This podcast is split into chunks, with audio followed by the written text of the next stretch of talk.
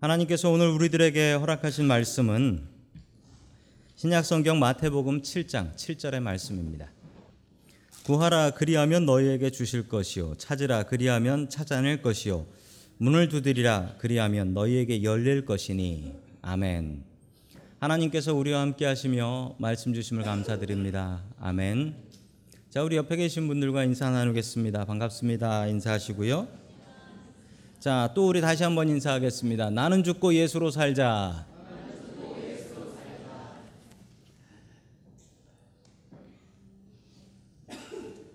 지금 예루살렘 성전은 완전히 다 무너져 버렸습니다. 그런데 유일하게 남아 있는 게 예루살렘 성전의 서쪽 벽이 남아 있죠. 저 벽을 슬픔의 벽, 통곡의 벽이라고 부릅니다. 사진에서도 보시면 저쪽은 남자 구역인데 저 남자 구역에 유대인들이 하나둘씩 모여서 기도하고 있는 모습을 보실 수가 있죠.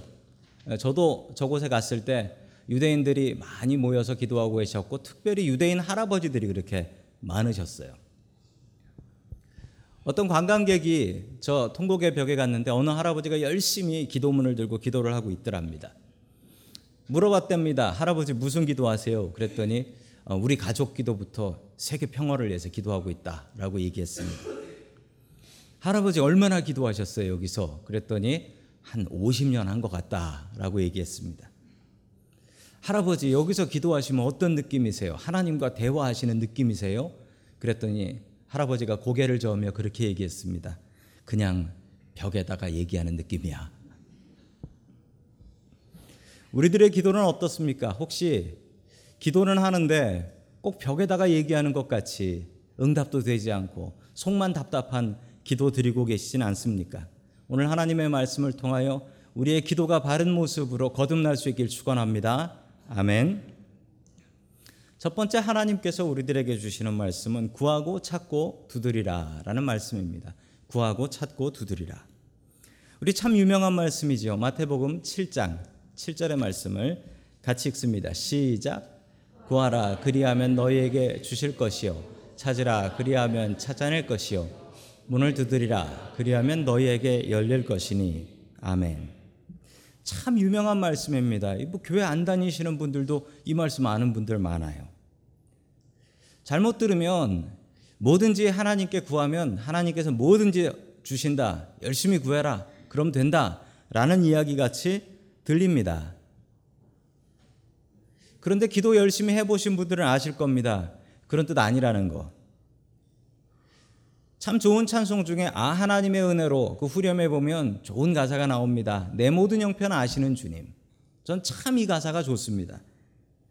이렇게 찬양을 부르지만 하나님께서 내 모든 형편을 다 아십니다. 심지어 내가 무엇이 지금 부족한지도 아시고 앞으로 내가 무엇이 필요한지 나는 몰라도 하나님은 아십니다. 그러면 알아서 좀 채워주시면 안 되나요? 그렇게 잘 아시면 꼭 우리가 기도해야 됩니까? 여기서 우리는 이런 질문을 하게 됩니다. 기도 꼭 해야 되나?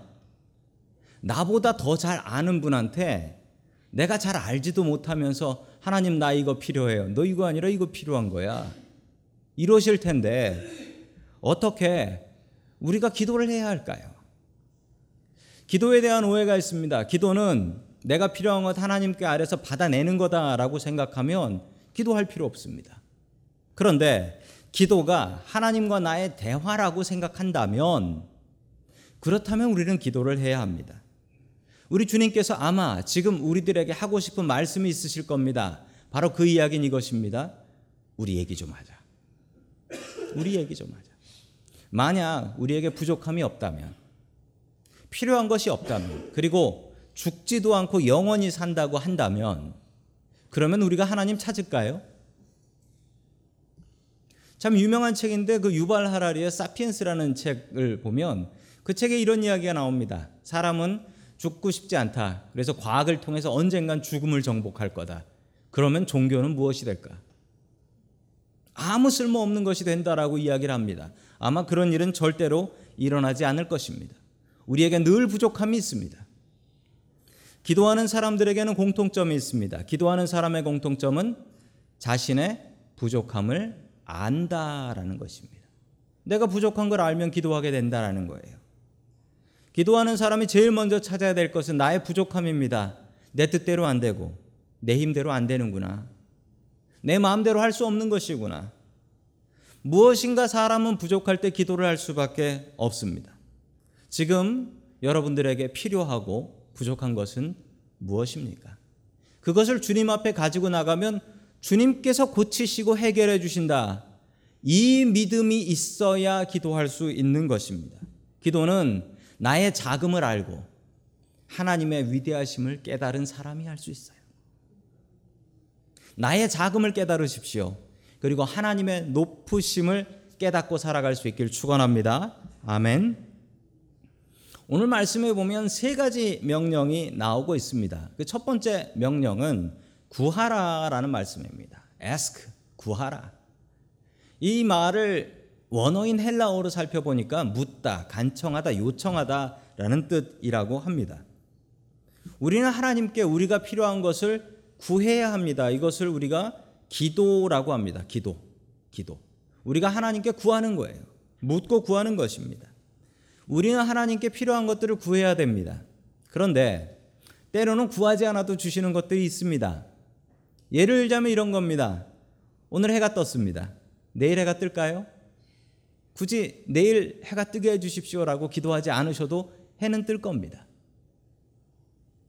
과학자들의 이야기를 보니까 지구가 이렇게 로테이 돈다라고 하죠. 도는 속도가 있답니다. 엄청난 속도로 돕니다. 얼마냐면 1초에 500m를 돈답니다. 혹시 느끼시는 분 계세요? 혹시 지구가 너무 빨리 돌아서 나 어지럽다라는 분 계십니까? 참 희한한 일이에요. 어떻게 하나님께서 세상을 만드셨는지 초속 500m로 도는데 우리가 그걸 못 느껴요. 얼마나 어지럽겠습니까? 여러분 그 놀이터에서 뺑뺑이 한번 초속 50m, 500m로 돌려보세요. 어떻게 될까요? 사람 날아가고 죽습니다.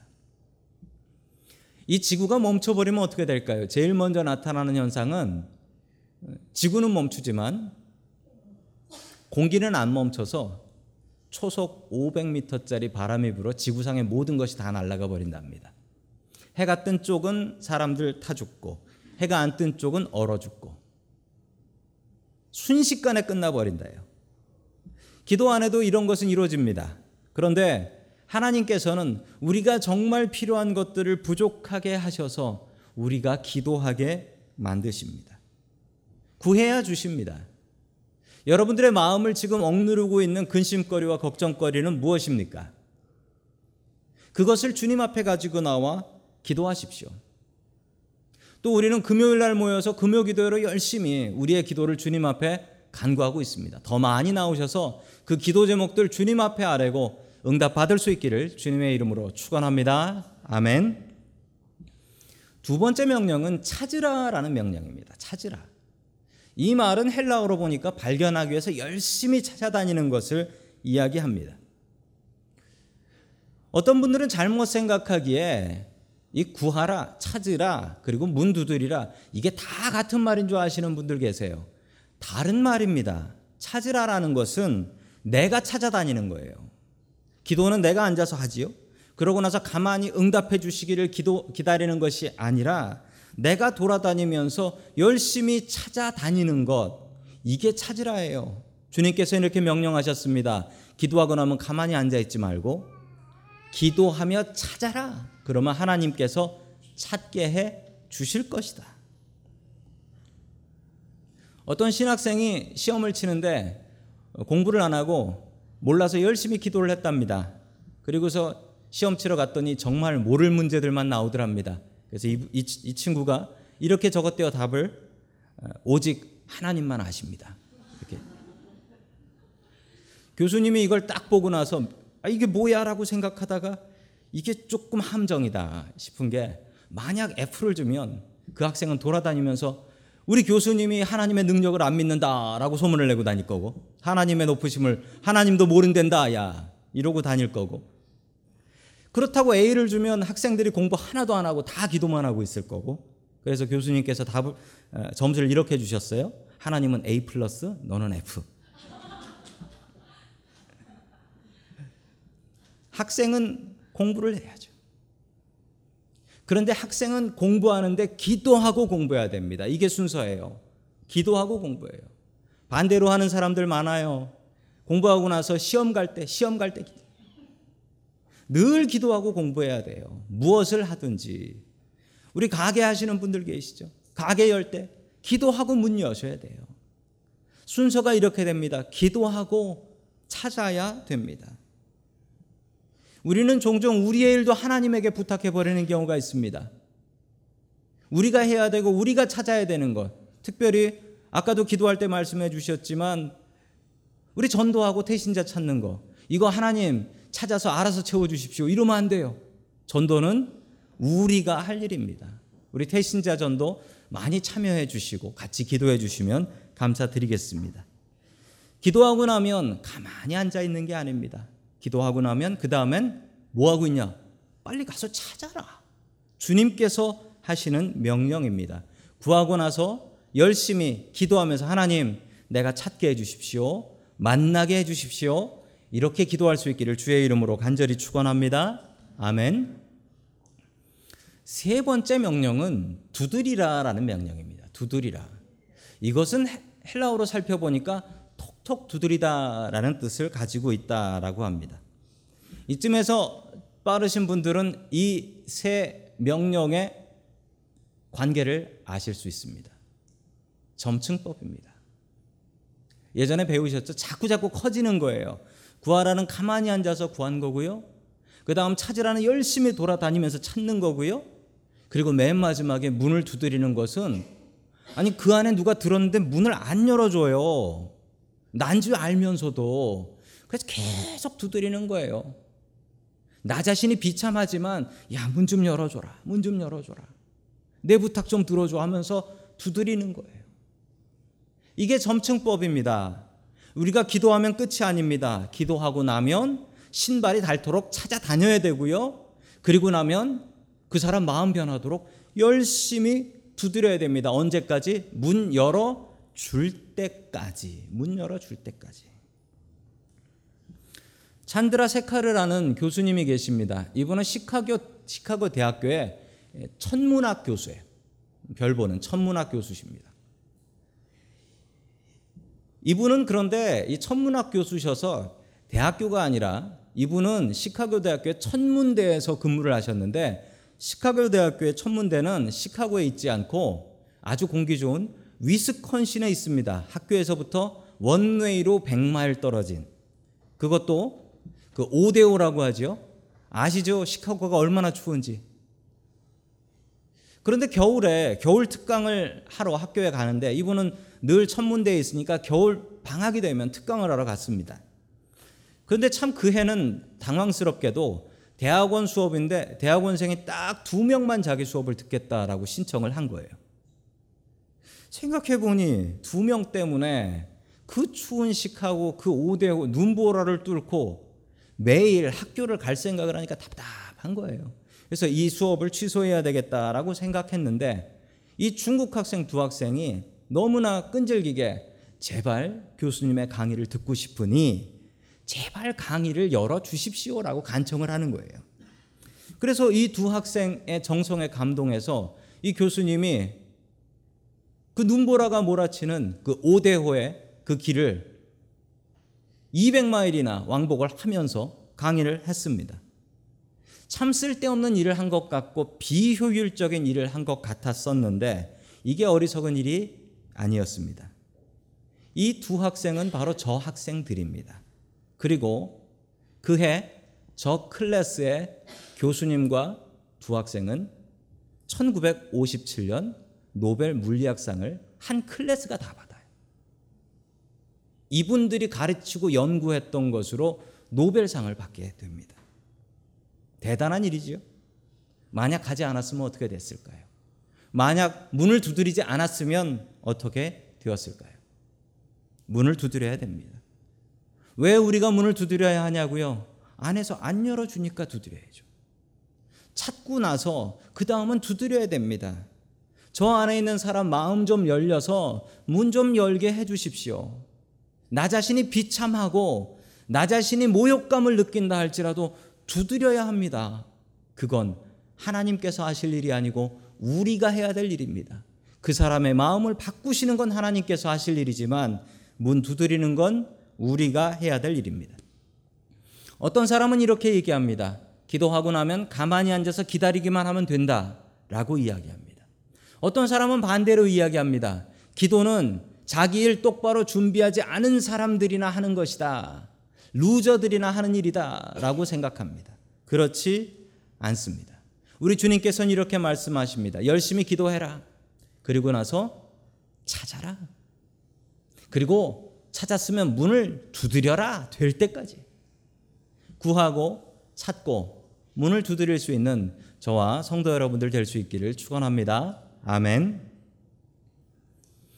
두 번째 마지막으로 하나님께서 주시는 말씀은 자녀의 권세를 누리라라는 말씀입니다. 자녀의 권세를 누리라. 그 제 방이 여기 있는데 제 방하고 저는 이제 설교하러 오는데 짧아서 참 좋습니다. 제 방에는 저 자물통으로 된 번호키로 된 문이 있는데 사실 저 번호키 번호는 저도 모릅니다. 기억이 안 나요. 그냥 아무거나 누르고 돌리면 열립니다. 비밀인데. 아무거나 누르고 1초 있다 돌리면 다, 다 열려요. 그러니까 왜 저거 자물통했나 하지 마시고 그냥 여시면 돼요. 세 종류의 사람이 있습니다. 저 자물통에 대한 반응. 세 종류의 사람. 첫 번째 분들은 아주 점잖은 분들인데 노크를 하고서 제가 나와서 문을 열어줄 때까지 기다리시는 분들이 계십니다. 아주 점잖은 분들이세요.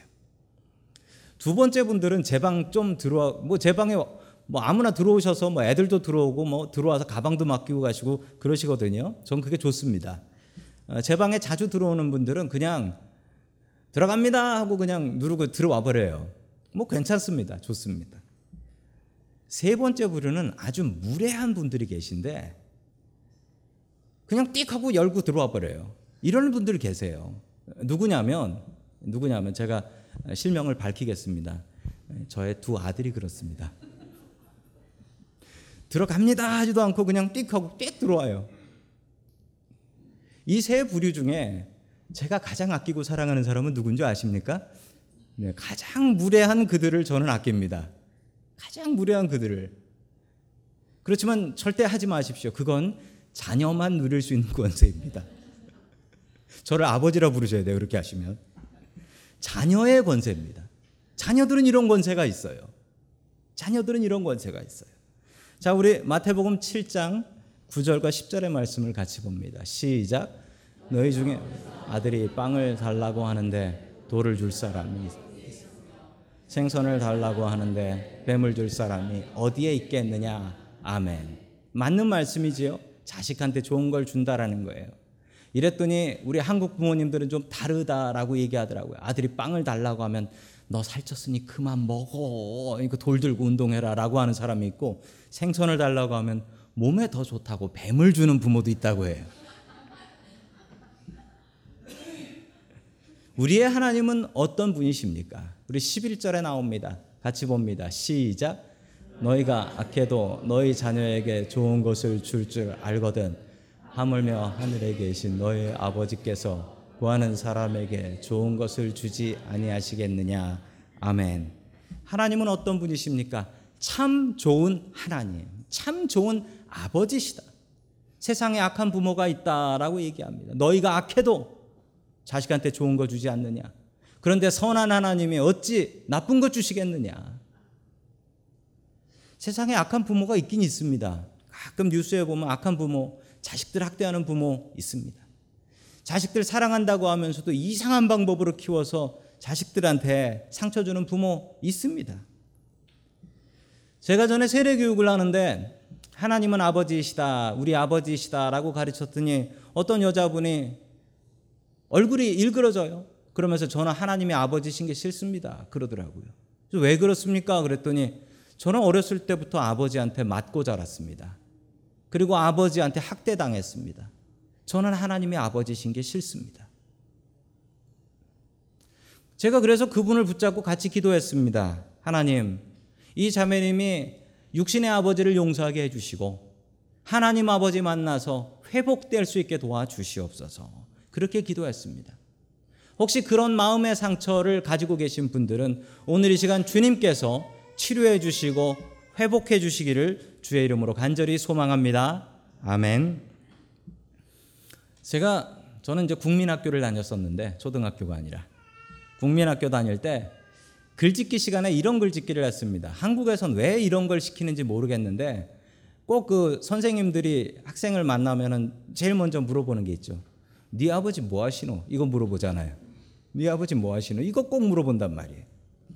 글짓기를 하는데 뭔 글짓기였냐면 니네 아버지 뭐 하시노예요. 그 아버지가 뭐 하시는지를 적어서 그 글짓기를 해가지고 발표를 하는 걸 시켰습니다. 제 친구 중에 하나인데 그 달리기를 아주 잘했던 친구였는데 이 친구가 나와서 발표를 했는데 뭐라고 발표했냐면 저희 아버지는 청와대 목수 대장입니다. 목수에도 대장, 대목수라고 하죠. 목수 대장이라고 하더라고요.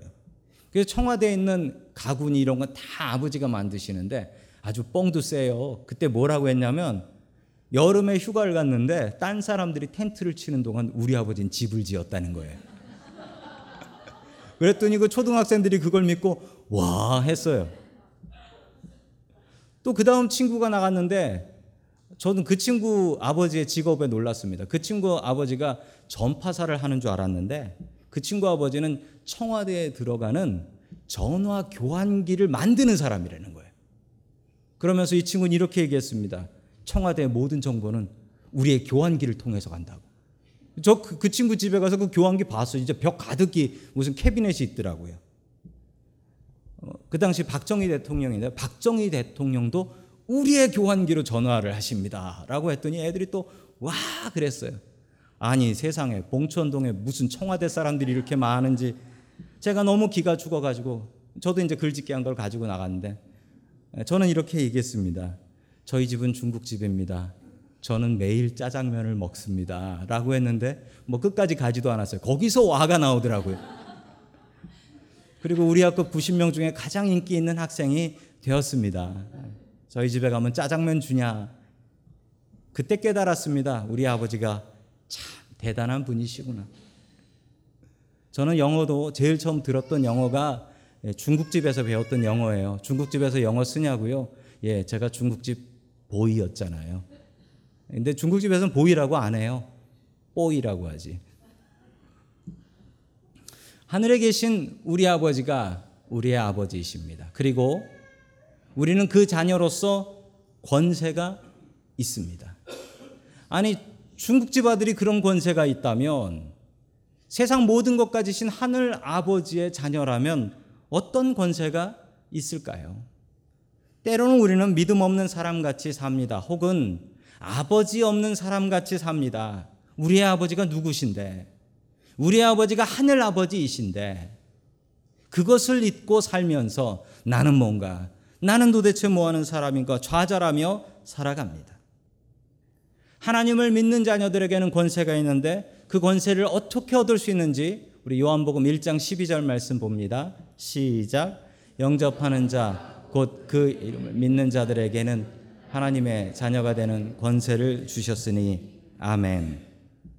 우리에게는 이 권세가 있습니다. 자녀가 되는 권세. 우리 옆에 계신 분들하고 이렇게 인사해 주시죠. 당신은 하나님의 아들입니다. 혹은 딸입니다. 헷갈리지 마시고요. 이 사실을 잊지 마십시오. 이 사실을 잊지 마십시오. 힘겹고 어려워서 쓰러지고 넘어지고 싶을 때 그때 우리가 기억해야 될 것은 내가 잘난 것 하나 없어도 내 아버지가 잘난 분이다. 내가 하나님의 아들이다. 내가 하나님의 딸이다. 이 자부심 잊지 말고 살아갈 수 있기를 주의 이름으로 간절히 축원합니다. 아멘.